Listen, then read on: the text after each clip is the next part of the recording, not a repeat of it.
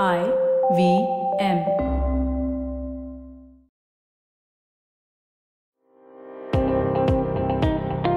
Welcome to All Things Policy, a daily podcast supported by Pragati, a flagship media initiative of the Takshashila Institution. We're a bunch of policy nerds based in Bengaluru, and we like to bring a fresh perspective to Indian affairs and an Indian perspective to global affairs. So grab a cup of coffee, sit back, and join us for today's chat.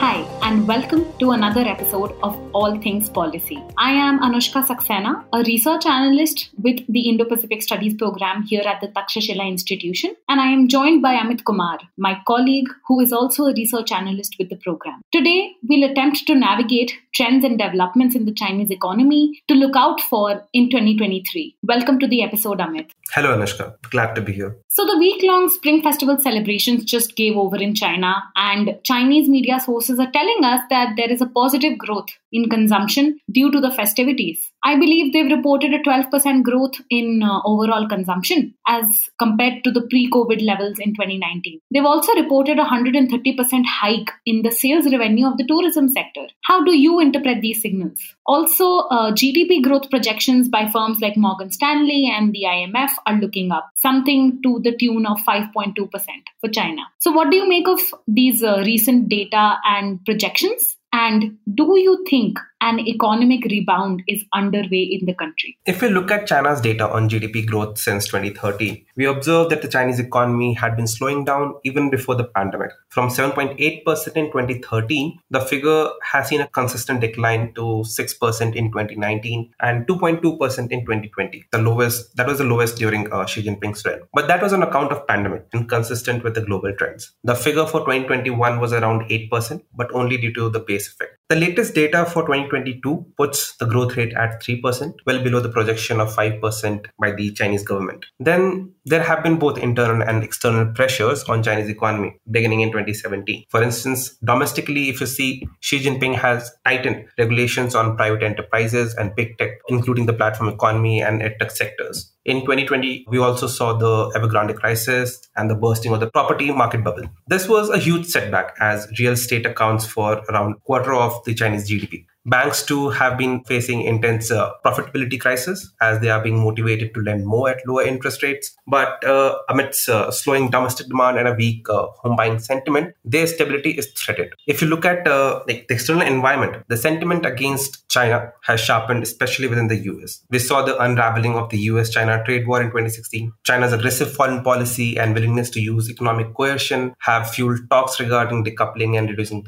dependencies and uh, searching for alternatives supply chains. And then came the pandemic and Xi Jinping's flagship dynamic zero-COVID policy. These factors surely exacerbated the effects of an already slowing down of uh, Chinese economy. But since the announcement of the twenty guidelines for easing of uh, zero-COVID restrictions in November twenty twenty-two, and the subsequent scrapping away of the policy itself in early January of twenty twenty-three, projections pertaining to the growth of the Chinese economy have gone up. Global agencies like I M F, Morgan Stanley, and other pegged the Chinese growth for twenty twenty-three between four to five percent. Given China had long been the engine of global economy, it will certainly impact global recovery and major economies around the world. I believe the property sector predicament isn't really over yet too. Uh, despite positive signs in retail sales during the lunar year holidays, as per data reported by the China Real Estate Information Corporation, housing sales overall have only gone down. And this has now become part of the larger global trend where there is a slump in the overall global housing demand, especially in the U S, the U K, Australia, and New Zealand. The Chinese property market shakeup has clearly had contributing ripple effects in this. In any case, uh, we know that Xi Jinping proposed a new principal contradiction for the Communist Party to resolve back in uh, twenty seventeen between the people's ever-growing needs for a better life and inadequate and unbalanced development. And since then, the primary goal of uh, his flagship Common Prosperity campaign is to eventually lead the making of an olive-shaped society by twenty fifty, one that is uh, narrower at uh, the two ends, which are the higher income and the lower income levels, and biggest in the center, which is the middle income level. However, with the economy economy slowing down, in addition to the declining population and the increasing age dependency ratio, which under Xi Jinping has risen from thirty-eight to about forty-four percent, can lead the country to fall into a middle income trap. And this is added on to by the fact that the Chinese workforce itself is shrinking from its peak of nine hundred ninety-seven million people in twenty fourteen to about eight hundred seventy-five million people in twenty twenty-two. Moreover, uh, high net worth individuals from China are facing a risk of being forced to leave the country due to restrictions on, quote unquote, the disorderly expansion of capital. And this can lead to a future stagnation of income levels. So hence another perhaps irreversible economic trend underway under Xi is that the country is likely to grow old before it will grow rich. And this is a dilemma the Chinese economy has been grappling with for a while now.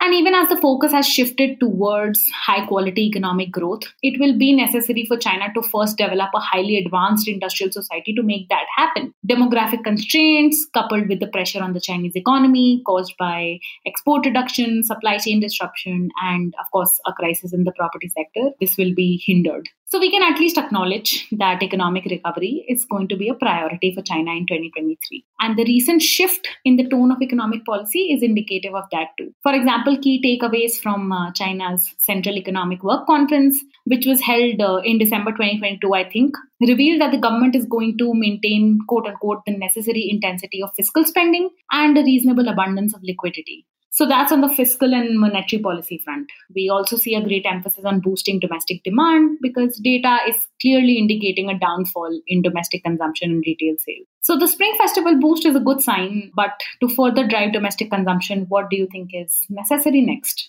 Yeah, it is understandable that uh, there's an emphasis on this front. If you look at exports as a percentage of G D P, since Xi came to power in twenty thirteen to twenty twenty-one, there has been a decline of about four percent. And for an economy of China's size, that four percent is quite significant. Export has been uh, the most important driver of China's economic growth in the past few decades, which in turn has been also the primary source of legitimacy for the party to claim. Moreover, during the pandemic, China experienced an export uh, export boom, where its uh, export as a percentage of G D P remains stable at around eighteen percent between twenty nineteen and twenty twenty and shot up to twenty percent in twenty twenty-one. But the weakening of global economy and that of the demand uh, both inside and outside China has led to a relative plunge in exports. Of course, there's an intense debate going on regarding decoupling and diversification of supply chains both inside and outside China. So in line with these priorities, China will likely expand funding and support for businesses, increase government incentives for investments across all sectors, work towards raising overall income of urban uh, rural residents, and even address housing needs. Household consumption and savings, if you look at the data as percentage of G D P, have actually remained quite solid and stable at around uh,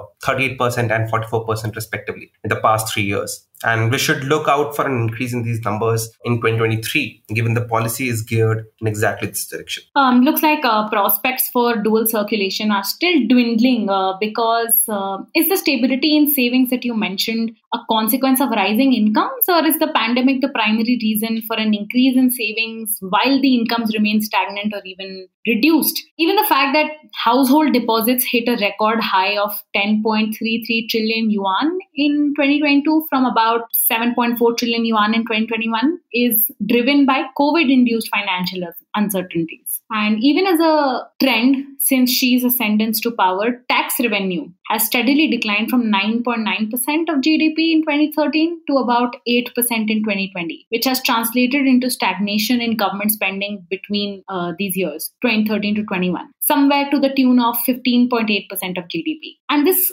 creates a mutually detrimental cycle where the lesser the government can invest in expanding incomes, the lesser the savings and household consumption are likely to grow. And some of the most ambitious tax reforms have been proposed under Xi, especially as part of his Common Prosperity campaign. So if we look at the Zhejiang implementation plan and the twenty twenty-one work report, which was delivered by the Zhejiang government in January twenty twenty-two, uh, there is testimony to the varied degrees of tax compensation that rural residents and lower income social groups have been provided with, ranging from favorable tax policies for enterprises to tax rebates and credit provision on exports. There is also an urgency to, quote-unquote, strive for the full implementation of tax and fee reduction, levy consumption-based taxes, and expand the number of industry sources to be able to earn greater tax revenue. And they suggest an upward trend in the number of tax reforms issued under Xi Jinping, uh, with the ultimate goal of creating his flagship shared future for mankind. It is still, however, ironic that even as the Common Prosperity campaign aims to restructure the tax system to carry out income redistribution, Xi's tenure has seen some of the largest corporate income tax cuts since nineteen ninety-four, which have largely benefited the urban affluent. Quite right, which is uh, why the government is now also looking to uh, share the burden by calling for more foreign direct investments. In his speech at the Davos Forum last month, Vice Premier Li Hui uh, stated that uh, domestic circulation cannot function well uh, without, quote-unquote, international division of labor. And this is in line with uh, the reality depicted by the numbers. Under Xi, F D I flows, inflows uh, as a percentage of G D P have reduced drastically from three percent in twenty thirteen to just about one point eight percent in twenty twenty-one. Moreover, the real numbers uh, of F D I inflows in China often have the tendency to be distorted, financial uh, arbitrage and uh, capital control circumvention, uh, whereas Chinese firms raise offshore uh, funds in Hong Kong and other jurisdictions, or variable interest entities function through uh, Chinese subsidiaries. Many times, uh, such activities uh, that should be classified as uh, portfolio investments get classified as uh, F D I instead. So the flat numbers uh, differ. Anyway, uh, it is clear that uh, in twenty twenty-three, uh, China will have to expand on F D I inflows even to be able to uh, attain self-reliance. Interesting trends also emerge if one observes uh, Chinese government uh, funding for sectors like education and defense, even as uh, the C P C has continued to crack down on edtech, leading to billions in losses for private education institutions and uh, for-profit tutoring outfits. Uh, there has been a steady decline in the government's funding of education institutions under Xi. As a percentage of total public expenditure, uh, government spending on education reduced from around thirteen point five percent in twenty thirteen to around ten point five percent in twenty twenty. At the same time, the government's uh, military expenditure as a percentage of G D P has remained steady at around uh, one point seven to one point eight percent. What this is indicative of uh, for twenty twenty-three is that concerted efforts uh, will continue to move uh, towards managing military operations in contested zones around mainland China with an aim of uh, developing a world-class military by twenty thirty-five. That's the timeline that the C C P has set for itself. Of course, uh, the agenda of the P L A's modernization will continue to remain an economic priority. Uh, anyway, I want to uh, come back to the point you made about decoupling. Uh, is broad-based decoupling really happening? I think that's uh, the question of the hour. To me, it seems as if the disruptions induced by the pandemic and the emphasis on diversification have led to a short-term focus on finding alternative production centers and markets. But as per the trends recorded in, say, the twenty twenty-two China Business Report by the American Chamber of Commerce in Shanghai, only seventeen percent of the companies they surveyed are actually looking to move out of China in the next one to three years, and that too in large part because of zero COVID restrictions. And thirty percent of their respondents are even planning to expand investments in China because of the growth potential of the vast national market. What do you think about that? Decoupling is uh, easier said than done. Uh, it's really difficult to achieve given the integrated nature of supply chains. Even though there has been pressure from governments, uh, for example, the U S to incentivize the companies to move out operations from China, which uh, was again aided by China's own uh, dynamic zero-COVID policy, decoupling is yet to be seen in substantial terms. Take the example of Apple, for instance. Because they faced a delay in shipments uh, due to zero-COVID protests at the end of the last year, they wanted to diversify their uh, supply chains. And they are looking at uh, India and Vietnam as options. They've already begun assembling uh, iPhone fourteen S in India and uh, have been assembling older models in the country for a while now. Of course, uh, even uh, on this front, challenges persist because, uh, you see, assembly is integrated uh, with other supply chains component and uh, transport. The vendors supplying these components that go into the assembling of the iPhone cannot entirely move out of China, for they cater to uh, other customers in China as well. So, and in, uh, if you look at India, the domestic capacity to supply those components is limited. Uh, so companies moving out uh, Uh, like Apple, uh, would have to also deal with uh, these uh, these sorts of challenges.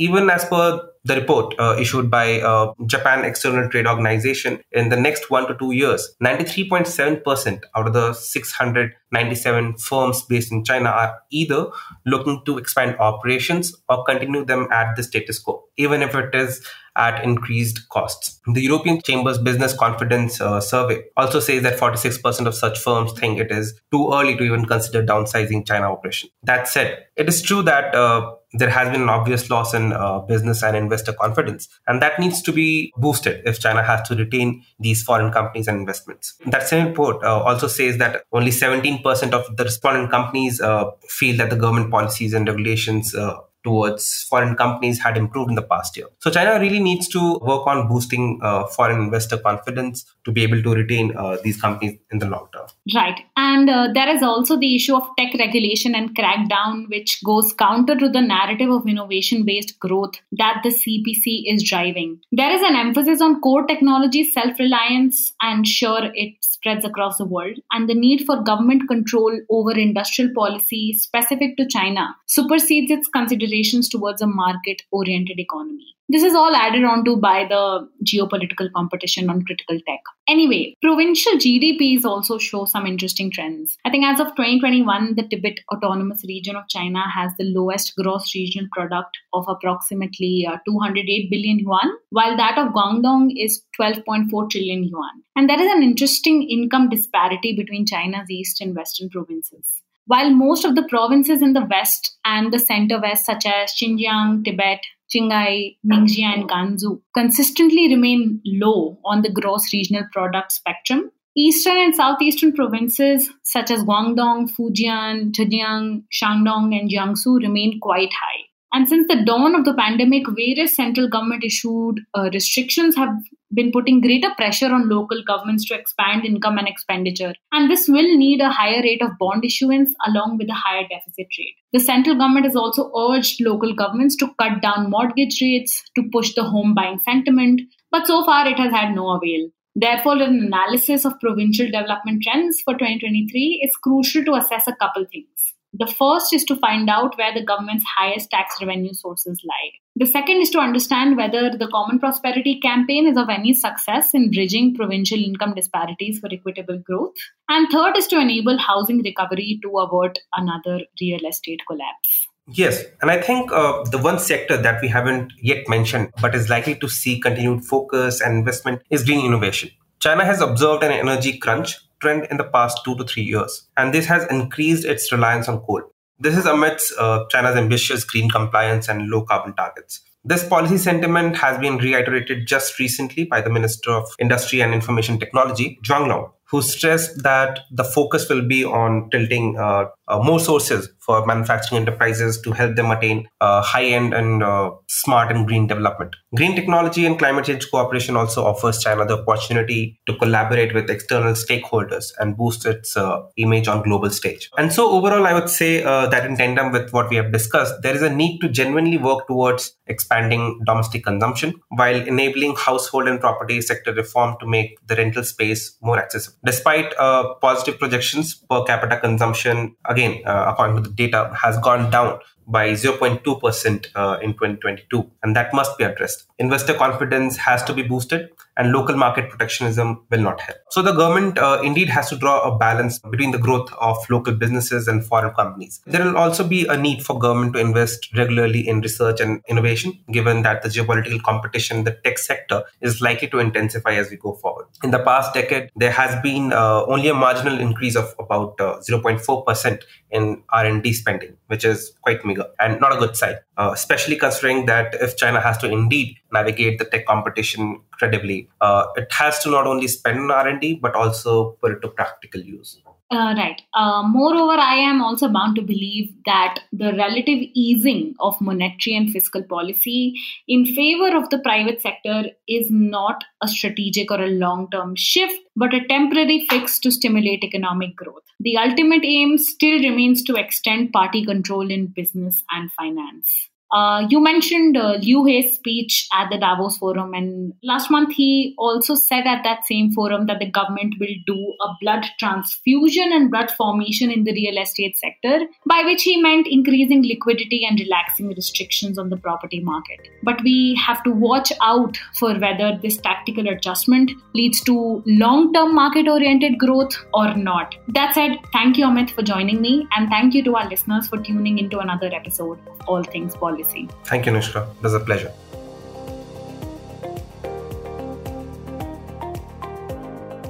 If you liked our show, don't forget to check out other interesting podcasts on the I V M network. You can tune into them on the I V M Podcasts app, I V M podcast dot com, or wherever you listen to your podcasts. You can also follow I V M on social media. The handle is at I V M Podcasts on Twitter, Facebook, and Instagram. And hey, if you'd like to dive into Takshashila's research on technology, strategy, and economic affairs, check us out at our Twitter handle at Takshashila I N S T or our website takshashila dot org dot in.